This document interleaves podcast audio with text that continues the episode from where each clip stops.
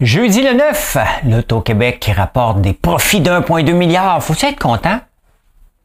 Ou faut regarder ça un petit peu plus en profondeur? On va parler de ça. Geneviève Guilbeault qui revient en catastrophe de la France. Elle a eu le temps de ramasser des mauvaises idées. Euh, le red tape dans les entreprises, ça c'est le tout le, ce qu'il faut faire pour être capable de lancer un projet. Qu'est-ce qu'on fait avec ça? Qu'est-ce qu'on fait? Il y a Marilou qui choque. Hein? On va en parler. Puis euh, c'est ça. C'est ça. On paye sur le piton. On paye sur le piton. On paye. C'est celui-là. J'étais un peu mêlé.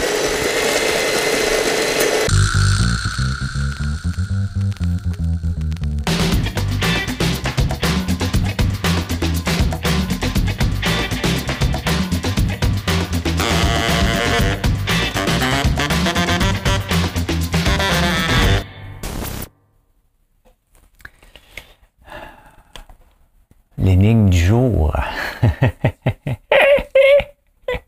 euh... Attendez un peu, je cherche, cherche le nom. Je cherche le nom. OK, parfait. Euh, le 9 mars 1959, Barbara Millicent Roberts voyait le jour.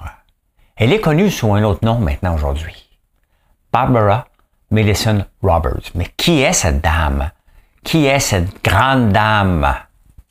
Barbara Millicent Roberts. Qui est cette dame que je cherche? L'actualité.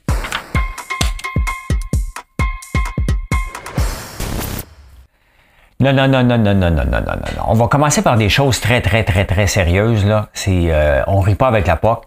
Euh, vous connaissez Clarkson Farm? Je vous en parle souvent, que je n'ai pas écouté encore parce que j'attends d'avoir le bon moment. Hein? Ben, ce monsieur de 62 ans, ce monsieur ici, ce monsieur, lui, Jeremy Clarkson, 62 ans, sexiest man in UK. Il bat même, même alive, hein? Born, born to be alive.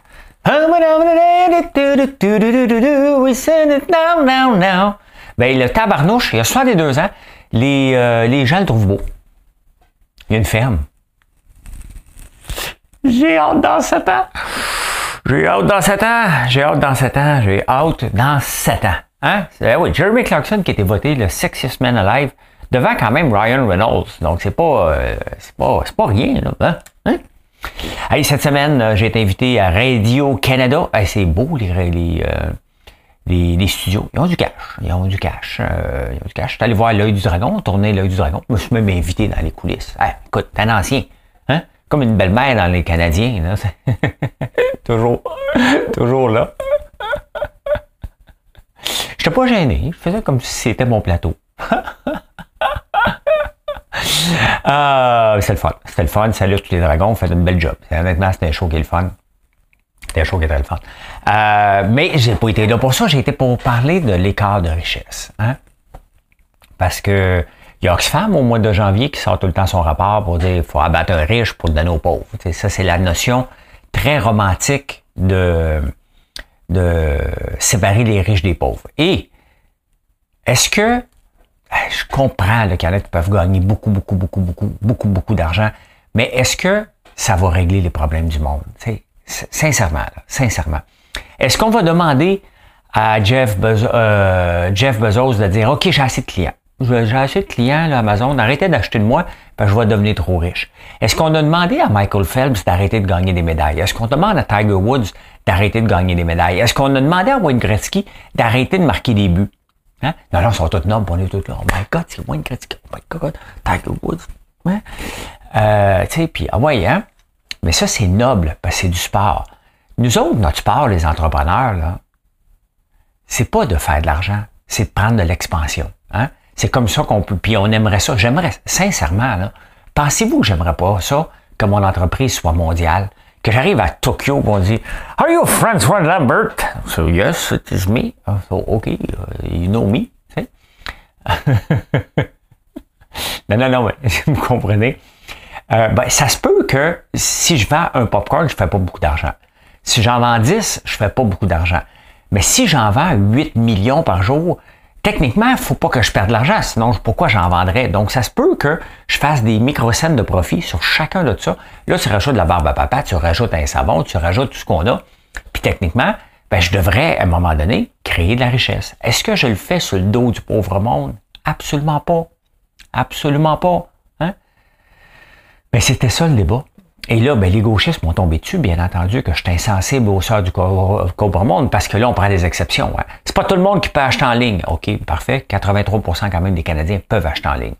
Euh, après ça, on dit, euh, c'est pas tout le monde que si, c'est pas tout le monde que ça. Tu sais, à un moment donné, je fais juste dire que si on veut régler les gens qui gagnent moins de 2 dollars par euh, jour, parce que c'est ceux-là, c'est exactement ce qu'il disait dans le Brigitte Alpin puis l'autre dame et ceux sur Twitter, c'est que on veut enlever de la richesse à des riches, très très riches, en imposant leur supposée fortune. Parce qu'il faut jamais oublier là-dedans que c'est une supposée fortune. Hein? Ils sont riches, très riches, là. OK? Mais euh, moi, j'ai une compagnie, j'ai des compagnies, là. Tant que je la vends pas, là, ça vaut rien. Ça ne vaut rien. Assis Saint-Jérôme, ça vaut combien? On se doute combien ça vaut. Mais si je mets une pancarte à vendre, y a-tu quelqu'un qui va l'acheter tout de suite demain matin? Hein? Une maison, c'est plus simple. Hein? a déjà valu 33% de plus selon Valérie Plante, puis là, chaque mois, on en paye 6. Que je suis capable de calculer combien vaut ma maison. Je prends le rôle foncier, puis j'enlève 6% par mois. Merci beaucoup. Merci beaucoup.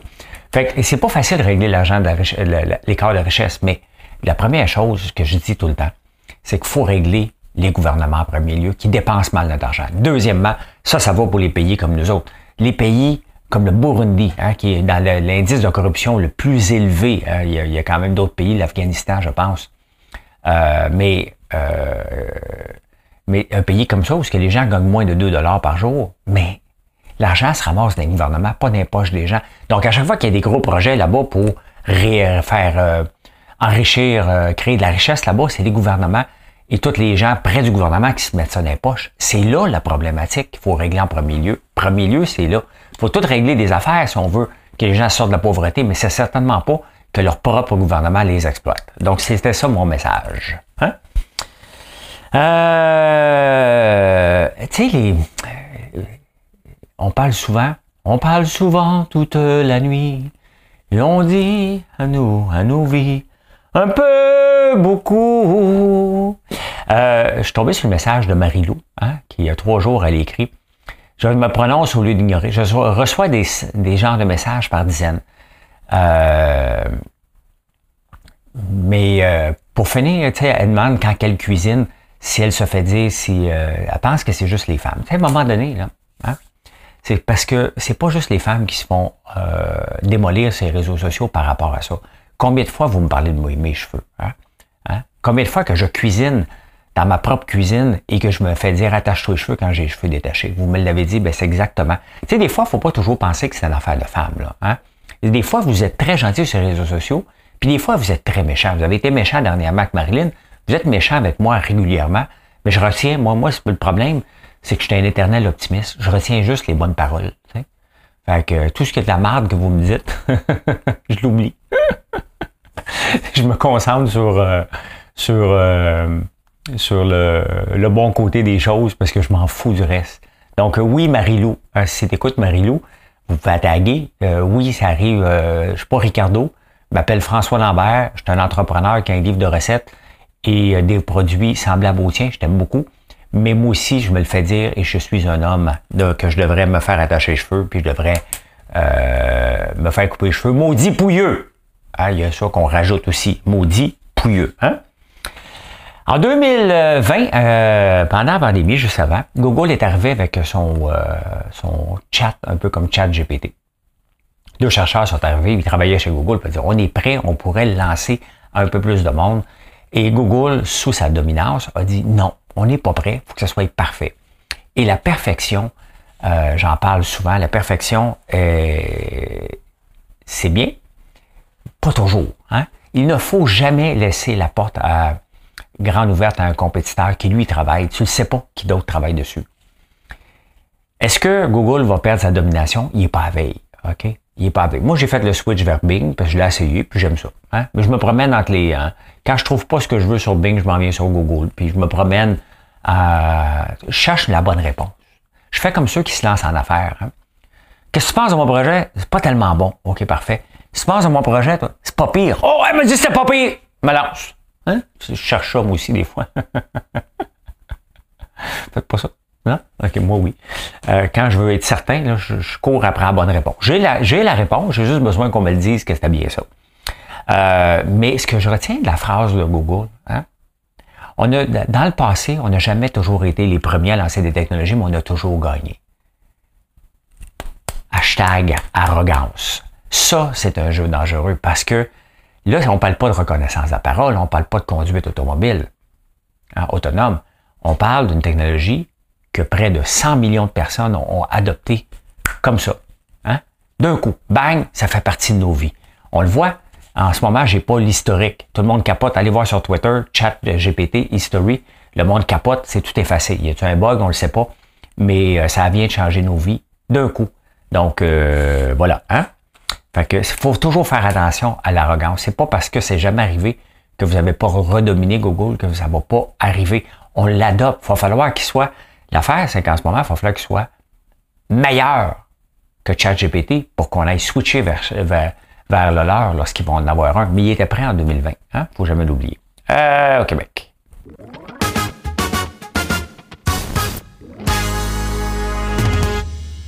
Bon, là, tout le monde capote aux, euh, aux hôpitaux privés. Tu sais, dans le système actuel, dans le système où on vit, où on a le plus d'infirmières par euh, tête de pipe de l'OCDE. Hein? C'est, euh, et on a un système de santé aussi malade que ça. Il est pas bon, notre système de santé. Tu sais, à un moment donné, pendant des années, on a dit qu'on avait le meilleur système de santé au monde. On l'a enlevé le slogan. Hein? C'est un peu comme Facebook, euh, it will be, it's, non, it's free and it will always be. Hein? Ils l'ont enlevé, ça fait un méchant bout pour nous préparer. Ben, c'est un peu ça, notre système de santé est malade. Donc, est-ce qu'il faut être contre les hôpitaux privés, les essais qu'on va faire? La réponse est non. La réponse est non. Malheureusement, il faut régler le problème. Il faut qu'on règle le problème. Et si ça passe par payer, malheureusement, ça va devoir passer par là. S'il va falloir demander au privé de gérer pour nous autres, peut-être va falloir passer par là. Le système actuel n'est pas gérable et on est incapable de le modifier parce qu'il y a trop de conventions collectives. Donc, est-ce qu'il faut passer par ailleurs? C'est un triste constat, mais c'est le constat qu'on doit se rendre compte d'essayer. Dans un système où tout va mal, on ne peut pas garder le statu quo et essayer de négocier. On va négocier ça, puis le taux de rendement, puis ça. On va-tu faire des agences? Même un juge est venu mettre des bâtons dans les roues du gouvernement. Les agences sont allés voir le, un juge, hey, il n'a pas le droit de faire ça. Puis le juge dit, dans le statut actuel, on va laisser ça comme ça. Les juges n'ont pas d'affaire à aller se mêler de gestion de travail. Ben oui, mais ils font. Qu'est-ce que je vous dis? Hein? Donc, euh, le système est tellement tout croche que ça favorise jamais le gouvernement qui peut essayer de faire un changement. Donc, est-ce qu'on doit euh, approuver l'essai de deux hôpitaux privés? Je dirais malheureusement oui. Hein? Geneviève Guilbeault qui était là en France, hein? Le métro de Paris, c'est 16 lignes de métro. OK? 16 lignes de métro. On peut se promener partout. À Paris, il y a 38 millions de visiteurs. Montréal, quatre lignes de métro, 11 millions de visiteurs. Hein? Un territoire plus, plus large. Donc, c'est très difficile à les comparer des, des, des gens où ce que les gens se promènent en métro. Pourquoi? Parce qu'il y en a beaucoup. Hein? Si je veux aller quelque part ici, il faut que je prenne un métro, un autobus, il faut que je marche. Donc, c'est pas toujours évident. Finalement, on finit par prendre Uber ou prendre notre auto. On peut pas comparer. On peut pas comparer en regardant l'étendue du territoire et le peu de lignes de métro qu'on a ici par rapport à ce qui se passe à Paris. La population n'est pas la même non plus. Donc, mais elle est revenue avec une solution, hein, parce qu'elle a entendu parler là-bas a une taxe. Oui, une taxe? Euh, comment elle s'appelle? La taxe sur la sur la peu la mobilité.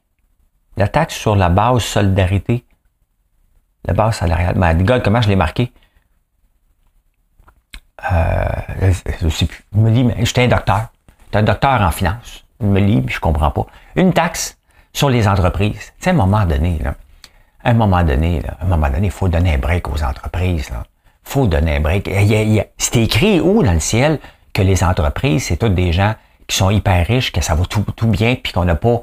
Il faut arrêter, là. On a déjà le fonds, le FSS, le fonds de santé euh, sociale, sécurité sociale, à payer, qui est quand même toute une taxe. Ça coûte cher, ça rapporte 7,8 milliards par année. Là. C'est les entreprises qui payent ça. Hein? On vient se faire augmenter le téléphone, le, le, le, on va augmenter le salaire minimum. Ben, ces entreprises, ça a l'air de rien, mais ceux qui payent leurs employés au salaire minimum ou ceux qui étaient de bord, on va tout remonter. C'est une augmentation de 7% faut arrêter d'en rajouter. Là. faut arrêter d'en rajouter. La STM, là, OK, ici seulement à Montréal, dépense 1,2 million par mois pour nous convaincre de nous écraser le, les faux founes, hein, je l'ai presque dit, hein, dans, un, dans un autobus. On y va pas. Pourquoi? Il y a mille raisons. Mais c'est pas en nous forçant à y aller dedans. faut regarder les raisons pourquoi on ne prend pas le transport en commun. C'est ça. C'est pas en nous forçant. C'est pas parce qu'on a une, alternative. C'est justement peut-être parce que c'est un autobus, un, un métro, un autobus, puis un métro pour te rendre à ton travail. À un moment donné, ça en fait beaucoup. Et c'est pas à veille d'être résolu, ça, cette affaire-là. C'est pas en mettant des bâtons des roues, puis c'est pas en surtaxant les entreprises. À un moment donné, les entreprises, c'est soit qui vont fermer, ou ceux qui ont des visées internationales. Puis c'est ça que j'expliquais à la radio de Radio-Canada aussi. sais, les entreprises peuvent être mobiles. J'essaie de faire des affaires aux États-Unis plus avancées. Donc, pourquoi je ne m'ouvrirais pas une entreprise aux États-Unis dans l'État de Delaware? Je pourrais faire ça. Hein? Si on me taxe trop à un moment donné, puis je suis plus capable d'arriver, ben les entreprises vont faire ça. Le Delaware est un paradis fiscal. C'est aux États-Unis. Pas d'impôts. 74% des entreprises sont incorporées là-bas. Donc, moi, je pourrais vendre, mettons, mon popcorn à François Lambert Delaware. LLC. C'est même limite, comment ça s'appelle là-bas. Bon, je n'ai pas là, mais je pourrais le faire. Donc, euh, le gouvernement va dire, ah, t'as peu, t'as peu, là, tu fais du transfert d'argent. Ouais, mais je vends à lui qui lui vend aux États-Unis. Hein? Et d'ailleurs, pour faire affaire sur Amazon.com, c'est souvent plus simple d'avoir une compagnie aux États-Unis que d'exporter là-bas. Donc, euh, ça se peut, je suis obligé de le faire. Mais à ce moment-là, est-ce que je transfère des profits là-bas? Encore faut-il que j'en fasse? Donc, il faut faire attention de surtaxer puis de penser que les entreprises, c'est la manne pour tout. Hein? Tout le temps, tout le temps, tout le temps. Ça devient lourd. Il y a d'autres choses à faire. Premièrement, contrôler les coûts. Les autobus, les chauffeurs d'autobus, pendant la pandémie, ils roulaient les autobus vides. On a creusé un déficit monstre. Hein? Euh, je reparle du garage qui a coûté 300 millions de plus. à un moment donné, il faut regarder dans notre propre cours et voir qu'est-ce qu'on peut faire avant de penser d'aller chercher. Et on réglera pas le problème. Si les gens sont pas capables de comprendre, quand même que tu m'en parles à tous les jours, de m'asseoir les faux dans, la dans un autobus, je travaille de la maison. Quand même que tu fais tout pour me convaincre, je travaille de la maison. Ah, subvention à Montréal, Montréal va bien. Hein? On, est cassé comme des clous. On dit, ben, aux aînés, parfait. Euh, euh, transport gratuit pour vous autres. Là, ils ont fait des statistiques. Hein? Bon, parfait. Tout le monde va sortir de la maison, ils vont aller se promener en autobus. Un peu, d'Alzheimer. Tu, fais l'autobus, Papy François? Hein? Dans l'autobus. C'est beau. On veut me promener, c'est gratuit. Hein? Mais là, elle n'avait rajouté un autre que j'ai pas entendu parler. Tu peux t'acheter un condo à Montréal et euh, la Ville de Montréal va te subventionner entre 5 et 15 000 pour que tu viennes t'installer à Montréal. Pénurie de logement, pénurie de condos, et tu subventionnes. Ça, c'est Valérie Plante. Ouais, ouais, il faut être inclusif, ça prend des familles. Ah, m'arrêter ça ici. M'arrêter ça ici. Hein, sur la tête. Frank Stronach, hein, sa fille, c'était euh, c'est-tu Barbara Stronach qui voulait se présenter, euh, qui était une des ministres influentes de, du euh, conservateur? Elle avait essayé de se présenter d'ailleurs à la chefferie, je pense. Hein. Et maintenant, c'est elle qui s'occupe de Magna International. Frank, son père, écrit dans le National Post. Et euh, il a dit, il va falloir enlever le red tape. Le red tape, c'est tout l'administration autour des entreprises. Hein. bon, ça fait longtemps qu'il est en affaires, le monsieur. et il dit, dans les années 50, je pouvais ouvrir des entreprises d'une facilité déconcertante. Aujourd'hui, il y a tellement de lois et règlements. Puis ce qui l'a fait réfléchir, c'est que près de chez lui, il y a un nouveau building gouvernemental qui va embaucher 4000 personnes près de Toronto. Et c'est pour des règlements supplémentaires que le gouvernement met. Et tu sais, il va falloir regarder, là, qu'est-ce qu'on fait de différent en 2023 qu'on par rapport à 1950. Des fois, ça vaut la peine de prendre un grand recul et dire, OK, parfait. On a rajouté des lois sur la santé et sécurité au travail, ce n'est pas négociable. On a rajouté des lois sur la salubrité des aliments, ce n'est pas négociable. Les autres alentours, une loi pour si c'est exportif, faut que tu fasses ça. Si tu t'en vas là, faut que tu demandes au gouvernement. faut revoir l'appareil gouvernemental. On est rendu avec l'État-providence où ce que l'État se mêle de partout. Regardez les caquistes, hein? c'est des interventionnistes à côté dans le tapis. Là. Hein? On, on, se mêle à peu près de tout, subvention pour ci, on va contrôler. Il n'y a plus moyen presque de faire des affaires sans avoir affaire avec le gouvernement dans toutes les sphères de notre de, l'Office de la langue française. Il faut mettre ci, il faut mettre ça.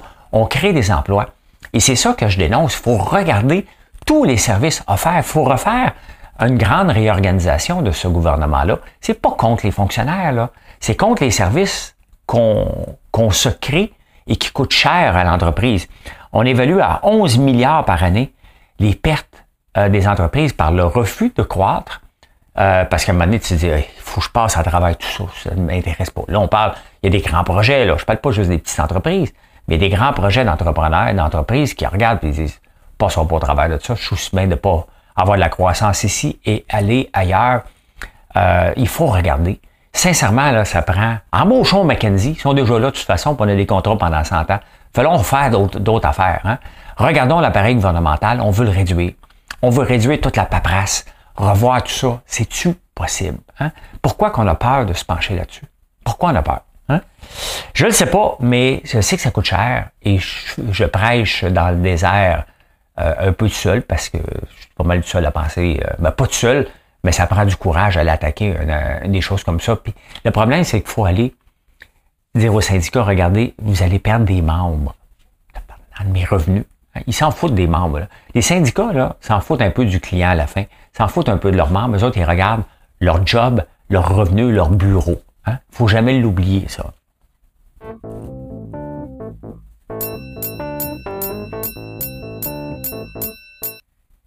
En passant, 15% euh, des entreprises croient que le gouvernement va réduire l'appareil gouvernemental. Je ne fais pas partie de ceux-là. Et l'Auto-Québec a rapporté des profits de 1,2 milliard de dollars. Yeah! Hein? Ah oui! Euh, sauf qu'il y a un problème. Oui. C'est la meilleure année en 17 ans. Bon, en 2023, 2006. Hein? Qu'est-ce que ça veut dire mondialement quand les loteries sont en augmentation? Hein? Les gens achètent dans l'espoir de se sortir du trou financièrement. Avez-vous déjà vu des casinos? Hein?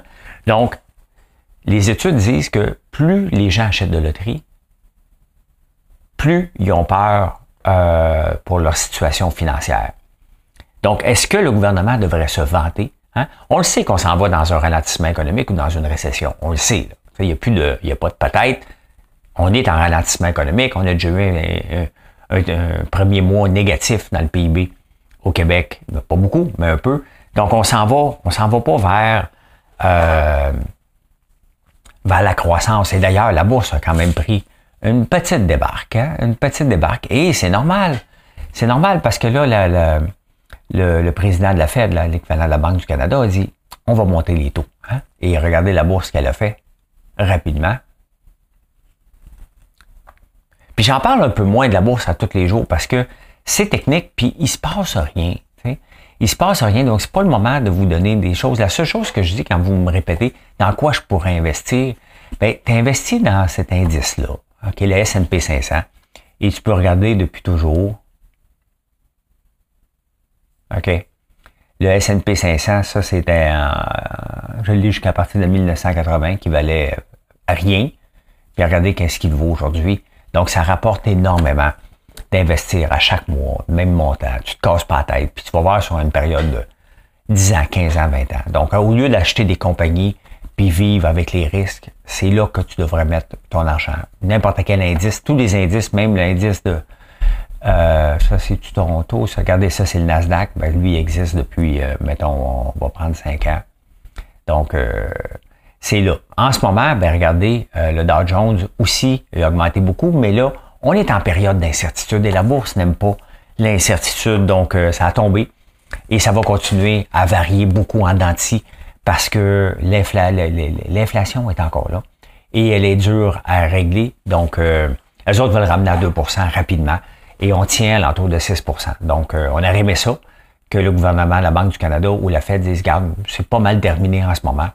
Mais s'ils disent ça, là, s'ils disent ça, le monde va partir en fou. Fait que là, on accepte que pendant, on a une mauvaise année à bourse en 2022, on va avoir probablement une mauvaise année en 2023.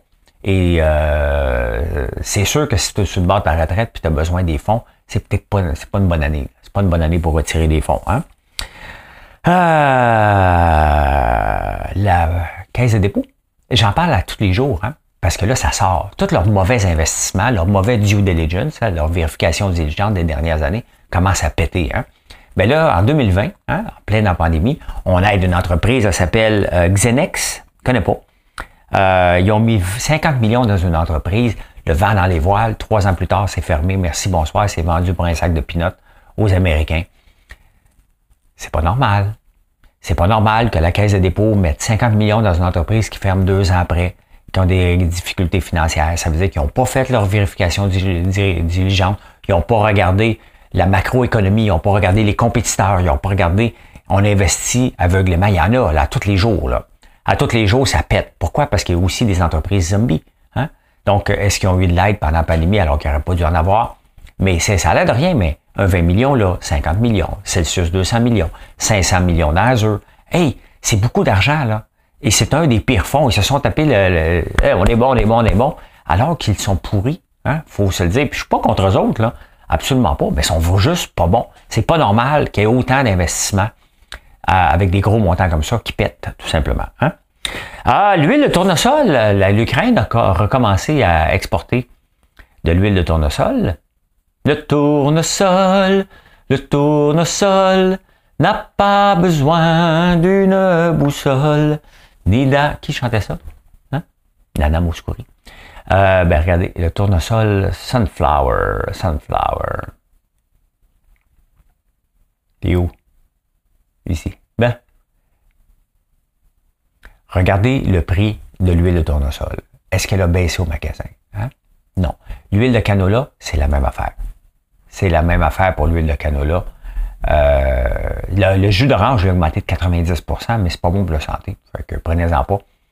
Euh, le blé a baissé, le bois a baissé. Regardez le prix du bois, là. Ça fait longtemps qu'on ne l'a pas regardé. Mais regardez, hein? Votre 2 par 4, est-ce qu'il a baissé autant? La réponse est non. L'huile de tournesol, pourquoi qu'elle a baissé? Parce que là, l'Ukraine recommence à faire des exportations. Ils ont exporté, ben regardez ici, euh, ils ont exporté 347 000, donc ils ça n'a jamais arrêté. Les exportations sont plus, sont pas de 700 000 tonnes comme ça a déjà été avant la guerre. C'est tombé presque à zéro, mais regardez la croissance hein, sur le graphique, ça remonte euh, tranquillement. Donc, euh, ben, techniquement, ça met une pression sur les prix mais pas au magasin. Puis c'est pas la faute des supermarchés. Il y a quelqu'un entre ça, un peu comme la raffinerie de pétrole. Hein? producteurs de pétrole font de l'argent. Hein? Qui en fait le plus? C'est ceux qui le raffinent, tout simplement. Qui souvent sont souvent les mêmes, là. Mais c'est la, division raffinerie qui fait beaucoup, beaucoup d'argent. Donc, c'est un peu ça dans l'huile. Hein? Euh, il n'y a pas de raison. La seule raison pourquoi ça coûte cher, c'est quelqu'un. Regardez l'huile de canola qui valait 18 pièces avant l'Ukraine. Aujourd'hui, elle en vaut 47. Il y a quelqu'un qui s'en met plein les poches. Hein? tout simplement. Hein? Insolite.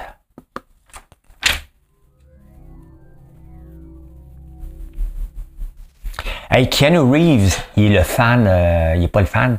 Il y a des scientifiques allemands qui sont fans finis de euh, Keanu Reeves, de Wick. Hey, moi, ce film-là, j'ai tellement trouvé ça plate, de Wick. Euh, mais ils sont tellement fans finis qu'ils ont trouvé un nouveau champignon. ils l'ont appelé le Keanu Mykonus. fait Ken Reeves, un nom scientifique pour un champignon son nom. Pas sûr que c'est bon. Il trouve ça drôle. Il trouve ça drôle, mais quand même. Hein? Euh, Amanda Lévesque, la connaissez-vous? Hein? Elle a 22 ans. C'est la, la elle, doit, être sur un de fans, cette fille-là. Euh, elle se promène dans Lamborghini, elle vient de Mirabel. 22 ans. Elle est rendue à son 15e ticket de de vitesse ou de bruit ou quoi que ce soit. Il faut vraiment être innocente, euh, solide. Hein? Quand même. C'est.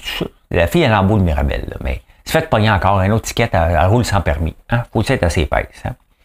L'épicerie à 75 à 25 pièces. Arrêtez de m'écrire. Plus capable. Quand je parlais de ça, c'était en 2016. OK? Euh, Couillard a perdu ses élections. Félicitez-moi, j'ai fait la job. J'ai, j'ai fait la job de bras. Là.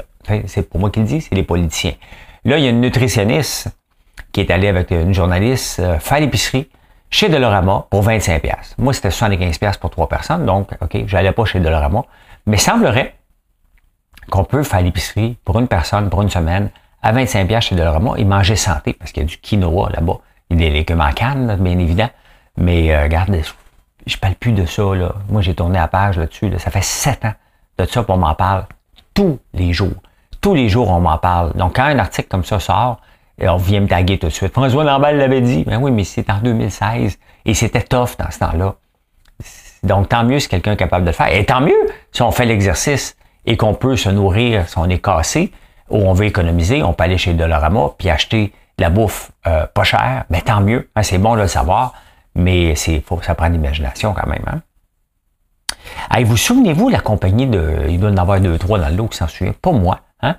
Hein? American Motors Company? Pas beaucoup, hein? Moi, ça me disait rien. Sauf que euh, le 9 mars 1987, je pense que Lee Iacocca était là, en tout cas dans ces eaux-là, en charge, parce que lui, c'est lui qui a transformé complètement Chrysler avec le, K-Car, avec le reliant K, là. Euh, ça, il en vend dans tabarnouche. Hein. Puis la caravane. Ben, un AMC que créé Jeep a été acheté par Chrysler en 1987. Quand même, hein? On va faire un test avec vous. je vais faire un test avec vous. OK? Euh, je vais passer mon timer. Et je vais faire hmm, pendant 7 secondes. Allez-vous être capable? On passe ça. Faut que je bouche le nez.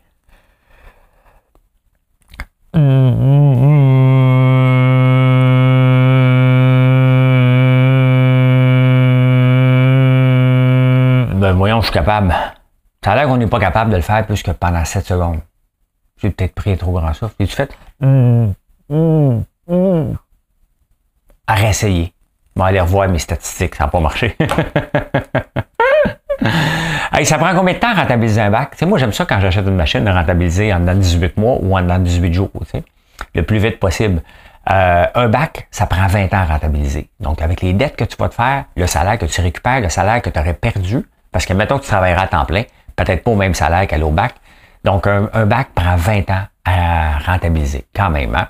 Donc, euh, je dis d'aller à l'école, il faut aller à l'école, mais pensez-y, c'est 20 ans plus tard. Donc, si tu termines à 22 ans, c'est à partir de 42 ans que tu as repayé ton bac et les pertes potentielles que tu aurais eu, l'argent que tu aurais fait en contrepartie de ne pas avoir été à l'école. Donc, euh, voilà, la pensée du jour.